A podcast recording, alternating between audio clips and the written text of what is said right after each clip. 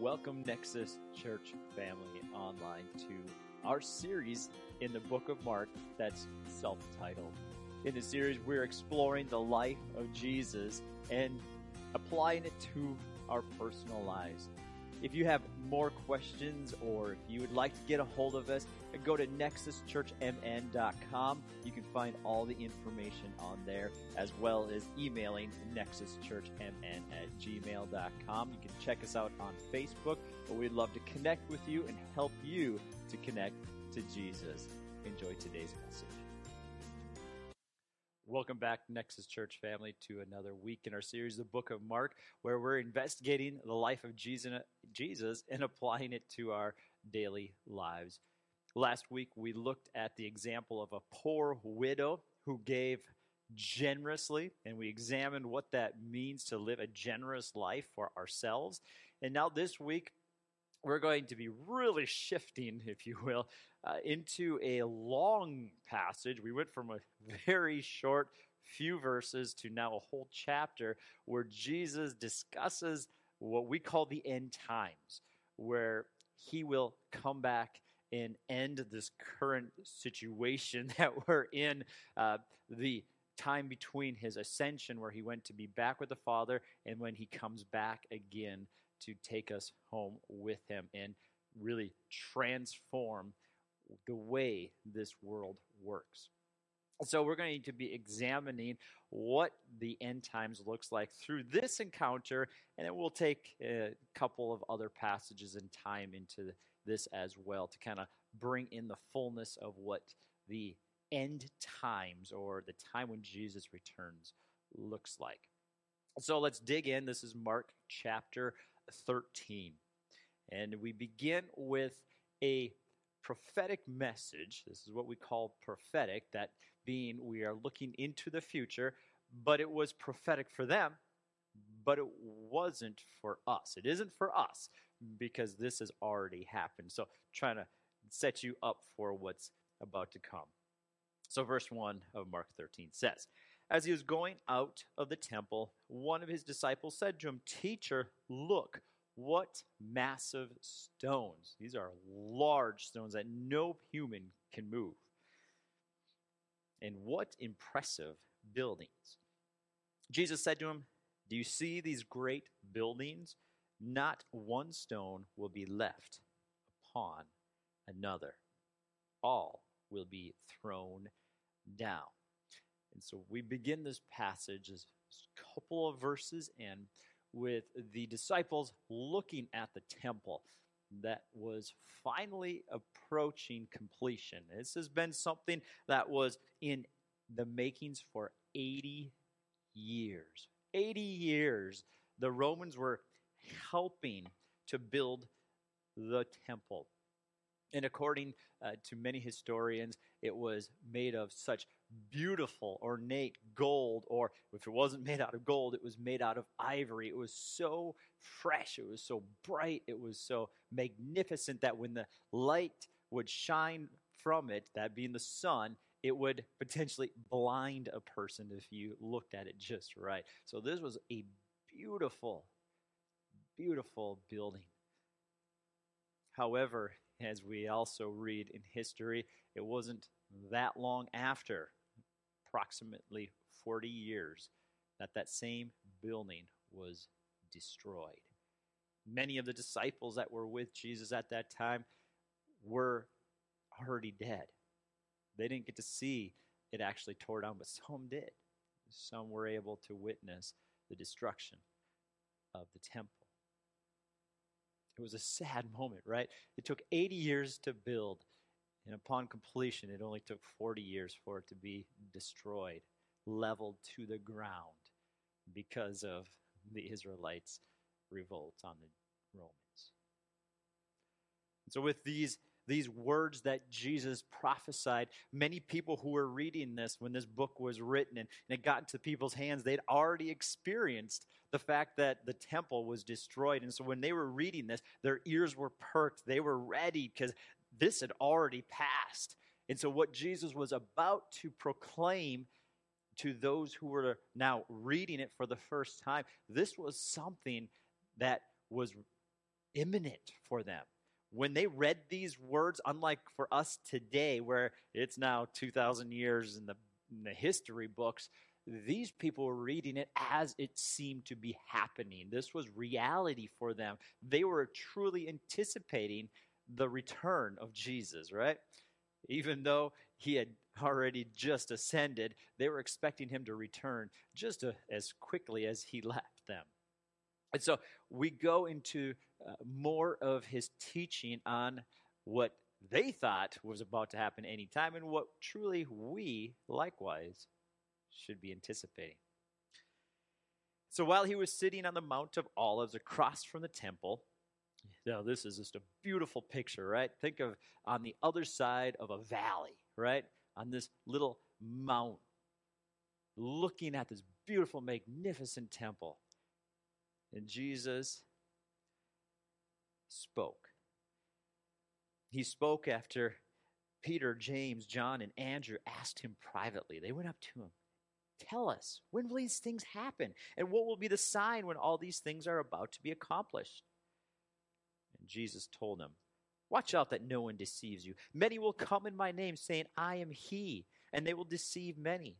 When you hear of wars and rumors of wars, don't be alarmed. These things must take place, but is not yet the end. For nation will rise up against nation, and kingdom against kingdom. There will be earthquakes in various places and famines. These are all the beginning of birth pains. Let's just pause there for a second. There's going to be false prophets, there's going to be wars, even rumors of wars. There's going to be natural disasters. But all this is not the end. It's kind of like birthing pains, right? We call these Braxton Hicks, where, where a, a lady is, is fully feeling as if she's about to give birth, but it ends up being a, a false pain false illusion of the end of this process of, of giving birth to a child is about to come. It's just a false illusion that it's about to happen. And Jesus was saying, You guys are so ready. The persecution is going to be real. You're going to be put up on stakes. They didn't, of course, know that yet, but they would. You're going to be burned. You're going to be persecuted. You're going to be put through so much anguish. But this is not the end, it's just illusion goes on. But you, be on your guard. They will hand you over to local courts, and you will be flogged in the synagogues. You will stand before governors and kings because of me as a witness to them. And it is necessary that the gospel be preached to all the nations so that when they arrest you and hand you over, don't worry beforehand what you will say, but say whatever is given to you at the time, for it isn't you speaking, but the Holy Spirit. Brother will betray brother to the end, and father his child. Children rise up against parents and have them put to death. You will be hated by everyone because of my name, but the one who endures to the end will be saved. Not only will you hear of rumors of, of wars, no no more, there will be just uh, this craziness going on. Natural disasters will be happening all over. And then on top of that, you're going to be persecuted. You will be running for your life. Which, of course, these people who were reading it were. They were running for their lives. They were going throughout the land trying to escape persecution. That's how the gospel spread.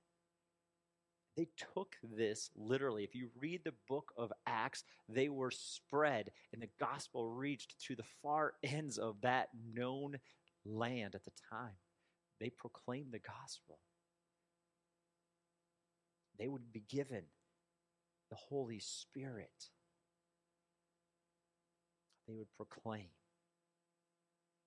the good news. And we are as well. This wasn't just for them, remember. This is for us. When the end times come, we can expect wars, We can expect natural disasters. We can expect persecution, which, of course, we see all those things throughout the world. Maybe not so much here, but we see it. It's to be expected. But Jesus says something. It is necessary. These things are necessary so that the gospel will be preached to all the nations. This is to be expected. We'll come back to that a little later, but he gives us also a promise. He's not going to leave us powerless, he's going to give us the Holy Spirit. Well, then we get to the end finally. Right, so Jesus kind of, kind of gives us a little synopsis of what was to happen in the imminent future, like right now. That that temple was going to be destroyed. Judaism was going to be dispersed across the world. And then he gives us this, this kind of hint of how the world was going to react after that. This kind of, you went from the imminent future to now the kind of broad future. And now Jesus gets to the end end when things really start to happen in verse 14. When you see the abomination of desolation, desolation, easy for me to say, standing where it should not be, then those in Judea must flee to the mountains. A man on the housetop must not come down or go in to get anything out of his house, and a man in the field must not go back to get his coat. Woe to the pregnant woman and nursing mothers in those days. Pray it won't happen in winter, for those will be the days of tribulation, the kind that hasn't been from the beginning of creation until now and never will be again. The Lord not had cut those days short, no one would be saved, but he cut those days short for the sake of the elect whom he chose. Then, if anyone tells you, See, here is the Messiah, see there, don't believe it. For false messiahs and false prophets will rise and will perform signs and wonders to lead astray, if possible, the elect. And you must watch. I've told you everything advanced. But in those days after the tribulation, the sun will be darkened, the moon will not shed its light, the stars will be falling from the sky and the powers in the heavens will be shaken. Then they will see the Son of Man coming in clouds with great power and glory. He will send out the angels and gather his elect from the four winds, from the ends of the earth to the ends of heaven. So, what is this abomination of desolation, right? Like, that's what he starts out with. Be aware, because when that happens, the things beyond that really like there is nothing a person can do. Like when that dude whoever that is steps onto the stage there is panic there is mayhem. Things get real for those that are on earth. We have to look back at where this term came from. It originated in daniel when he talks about the abomination of desolation and between the Old Testament and New Testament, something happens between those testament those testaments, that kind of that that silent years between when everybody goes into this kind of I don't know, you call it dispersion. They get kicked out of their land and they're wandering around and then they start coming back. If something happens to the temple, Antiochus sacrifices a pig.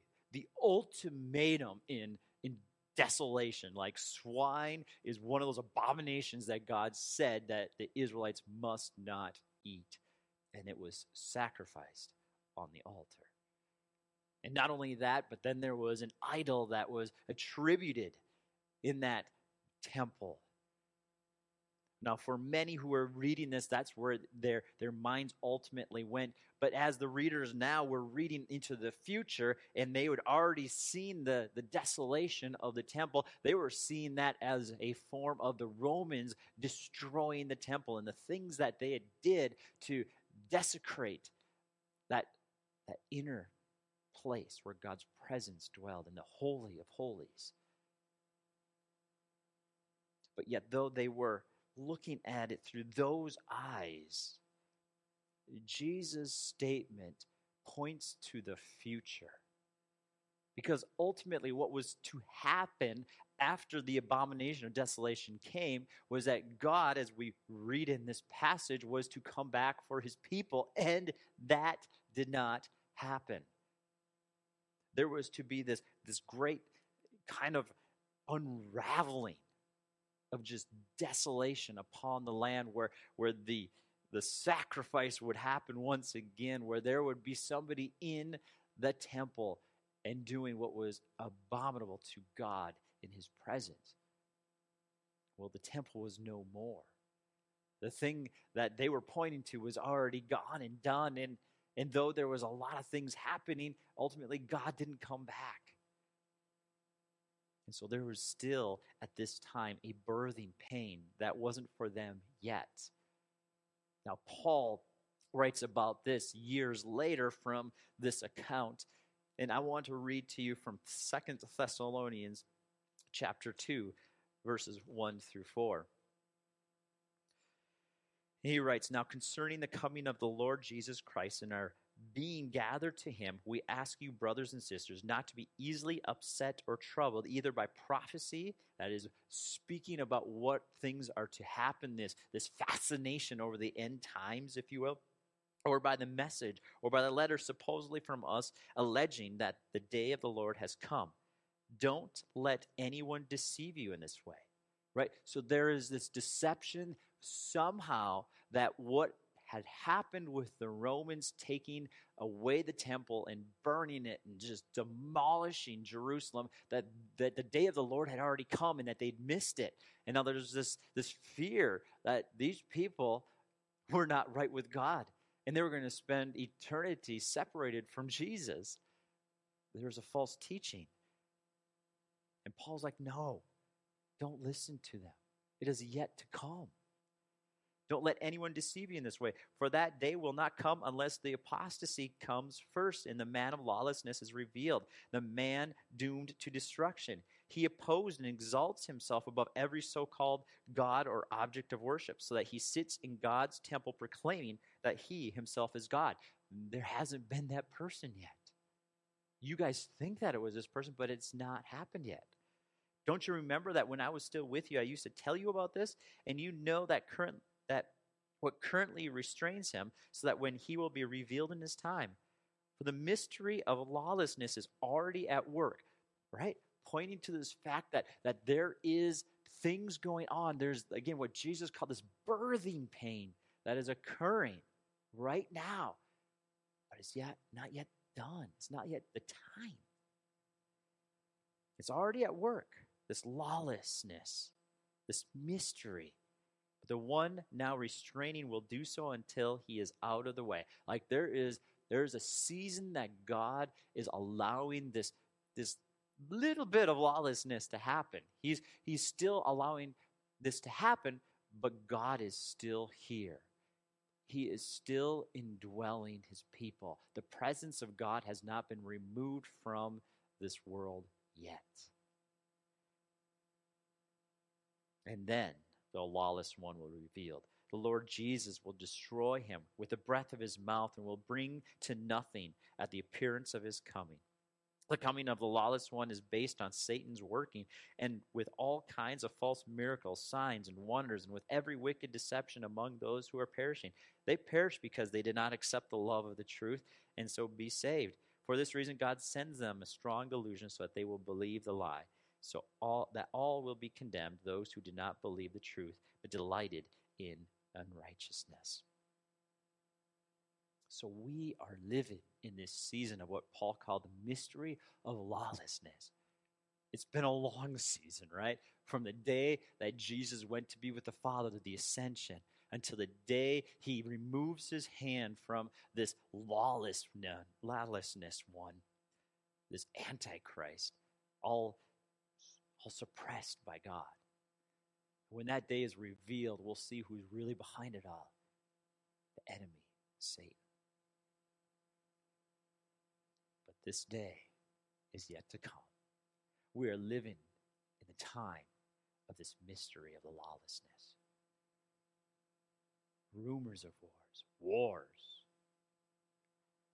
brother against brother, father against son, family members divided, polarization, false assumptions, confusion. It's all happening. And it seems to be getting darker and darker, right? It's getting worse as the day approaches.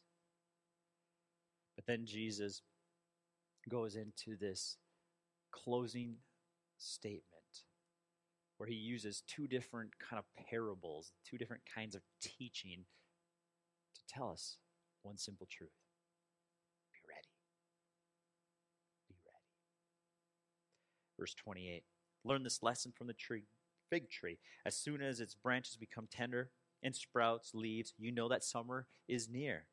In the same way, when you see these things happening, recognize that He is near at the door. Truly, I tell you, this generation will certainly not pass away until all these things take place. Heaven and earth will pass away, but my words will never pass away. You can look around, just like the season, and know that when we see these things happening, the end is near. It's the Braxton Hicks. it's, it's, it's the movement of towards the birthing process his return. It's happening. The figs are blooming. It's in front of us. And now Jesus says something here about this generation not passing away. Now, for many people, they get tripped up on that and they, they start thinking, well, clearly that generation is passed away, right? It's been long gone. Have we missed it? Kind of like Paul was talking about. This generation passed away, we missed it, it's over.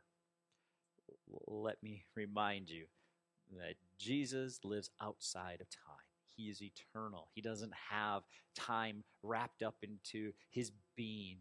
He created it, he lives above it. He doesn't exist within it, he exists outside of it, and he steps into time when he so chooses. He is God. Know that's hard to um, to understand, but I guess Tyndale put it this way. He said, "No event stands between the ascension and the second coming." Right? For God, no event stands between his ascension and his second coming. For him, it's eternally near. It's good. He lives outside of time. Let's read this from Second Peter. This is probably a passage you've heard uh, preached before, maybe if you've listened to a, a message on the end times. But we read in Second Peter chapter 3, verse 1 and following. Dear friends, this is now the second letter I've written to you. And in verse 3, he says, Above all, be aware of this. Scoffers will come in the last days, scoffing and following their own evil desires, saying, Where is his coming that he promised? Isn't that just nailing that thought? The generation passed away. It didn't happen. What's going on? Peter's like, They've been saying that forever. They don't want to believe. Their hearts totally rejected God and anything from Him.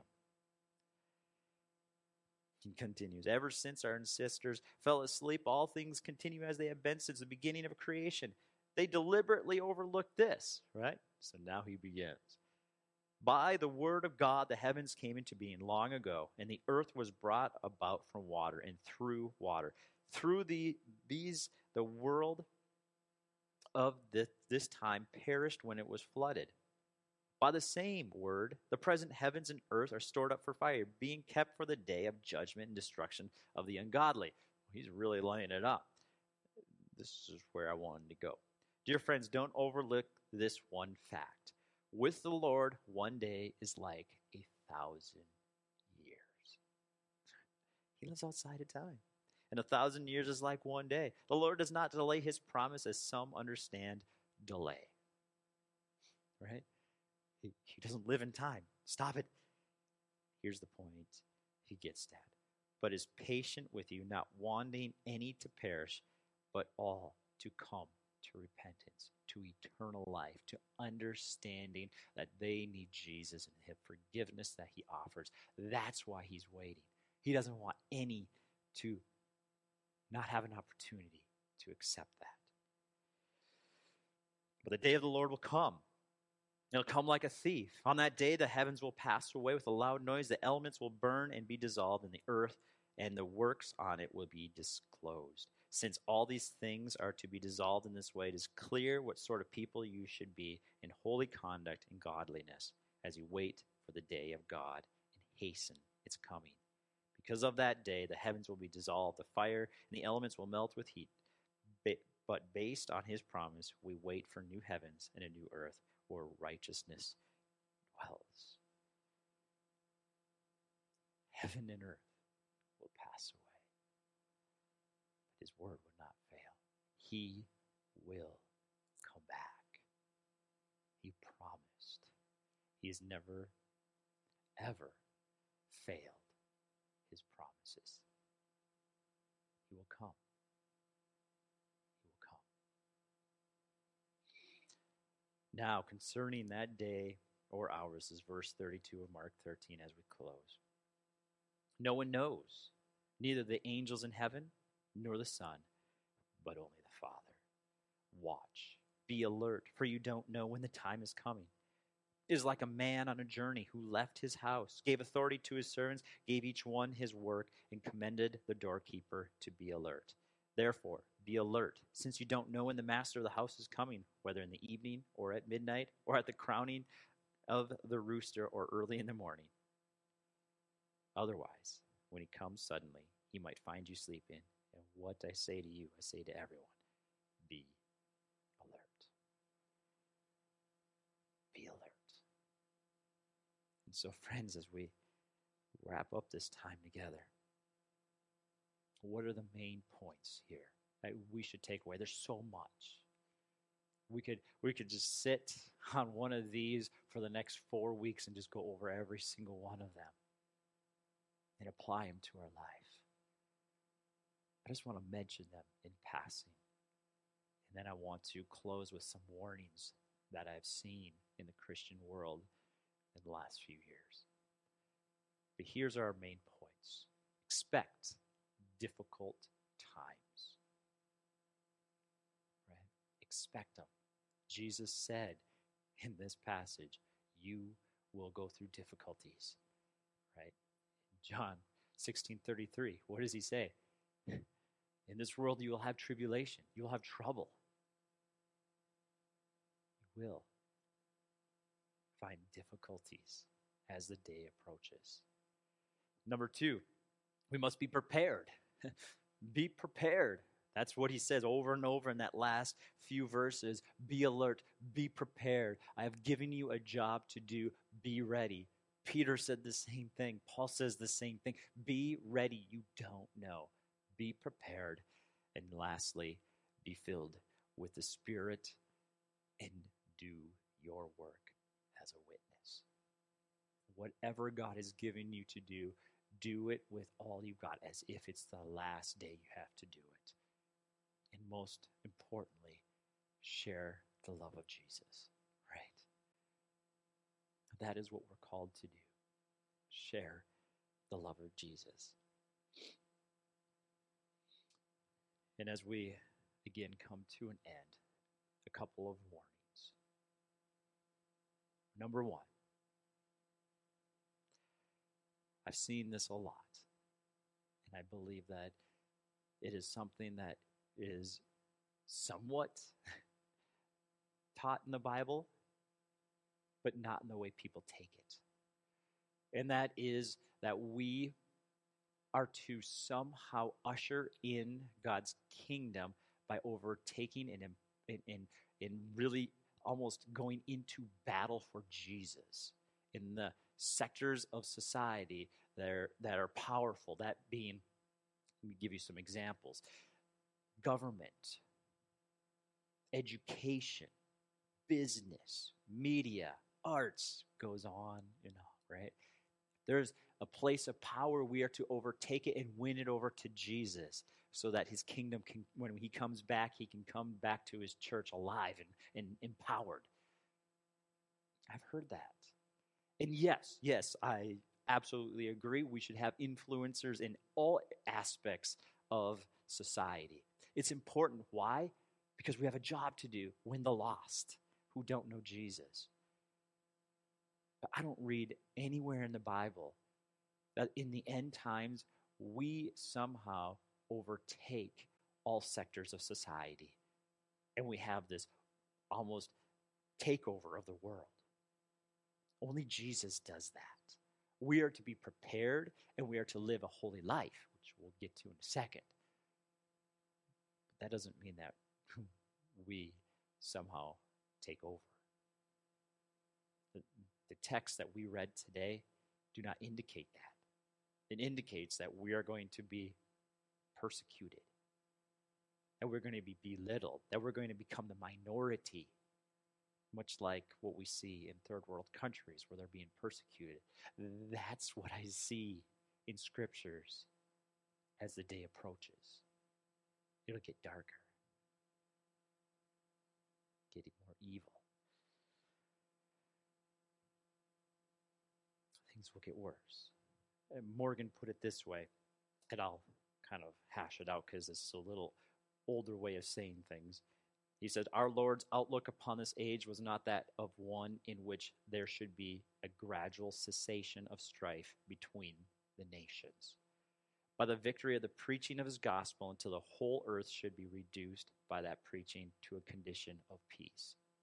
What he's saying is that in the end, we're not going to find this world as a place of peace because we brought Jesus to it. Now, we will bring that to individuals, but as the day approaches, what he is saying is that things will get worse. The birthing pains will come. And when the abomination comes, it will be, as Jesus pointed out, a time to run, time to find cover. Until then, we keep fighting. But we ultimately know that persecution will come. The message of Jesus, though. Get this, get this. Though all of this is, is scary, though all of this must put us to our knees and pray for strength and for the Holy Spirit to empower, listen to this. When the days get dark and things are so distraught, the light of Jesus will shine so much brighter. And though people's hearts may be hardened, there will be no doubt that the love of Jesus will be a convictor and a change of life. It will be a massive move of the Holy Spirit upon people's lives because they'll see it. And even the hardest of all hearts will know deep down inside that's the way to go. Jesus is the answer. Well, last concern I have is for this fixation that people have on the end times, on the signs or the details of his return. And they get so caught up in looking at what the Bible says and trying to tie it to things that are happening in this world. Now, there's and there's nothing wrong with, with wanting to understand the end times, but their fixation on trying to figure out how things play out and how things will happen is overstepping their bounds. This is God's ultimate word. Anything added to it is not truth. It can have elements of truth, but ultimately only God's word is all source for truth. We have to stand upon that and not on other man's words. Jesus said extremely clearly that only the Father knows. Only the Father knows. Neither the angels in heaven nor the Son. Only the Father knows. Matthew 13, 32. Peter put it that way. This way, I should say. Since all things are to be dissolved in this way, we don't know. it is clear that what sort of people you should be in holy conduct and godliness as you wait for the day of God and hasten its coming. Only the Father knows that day. Our job is to be prepared to live in holiness, to live in such a way that when people see us, they see Jesus and they're drawn to him. Our conduct points people to the Father. Cole powerfully summarized the second coming is designed to promote action more than contemplation, more than fixation, if you will. And that action is to be growth in holiness. So today, as we live in this chaotic world where polarization and hatred is, is abounding and it appears as if darkness is just coming over us uh, heavier and heavier. I want to ask you are you ready? Are you ready for the return of Jesus? Much like those who are reading this book for the first time after it was put together. Every day could be his return. Are you ready? We are called not to be in a panic about it, but to live as if today was our last day. Because it changes everything. When we realize that what God has given us is a gift and is to be cherished and to be celebrated. Today, will you give your life to Jesus? Admit those areas in your life that you have failed in. Ask Him to forgive you of those things. Will you give Him your life every day? Will you give Him your life and say, My life is not my own? It is yours, Jesus. And when you come back, I want to be in your presence for all of eternity.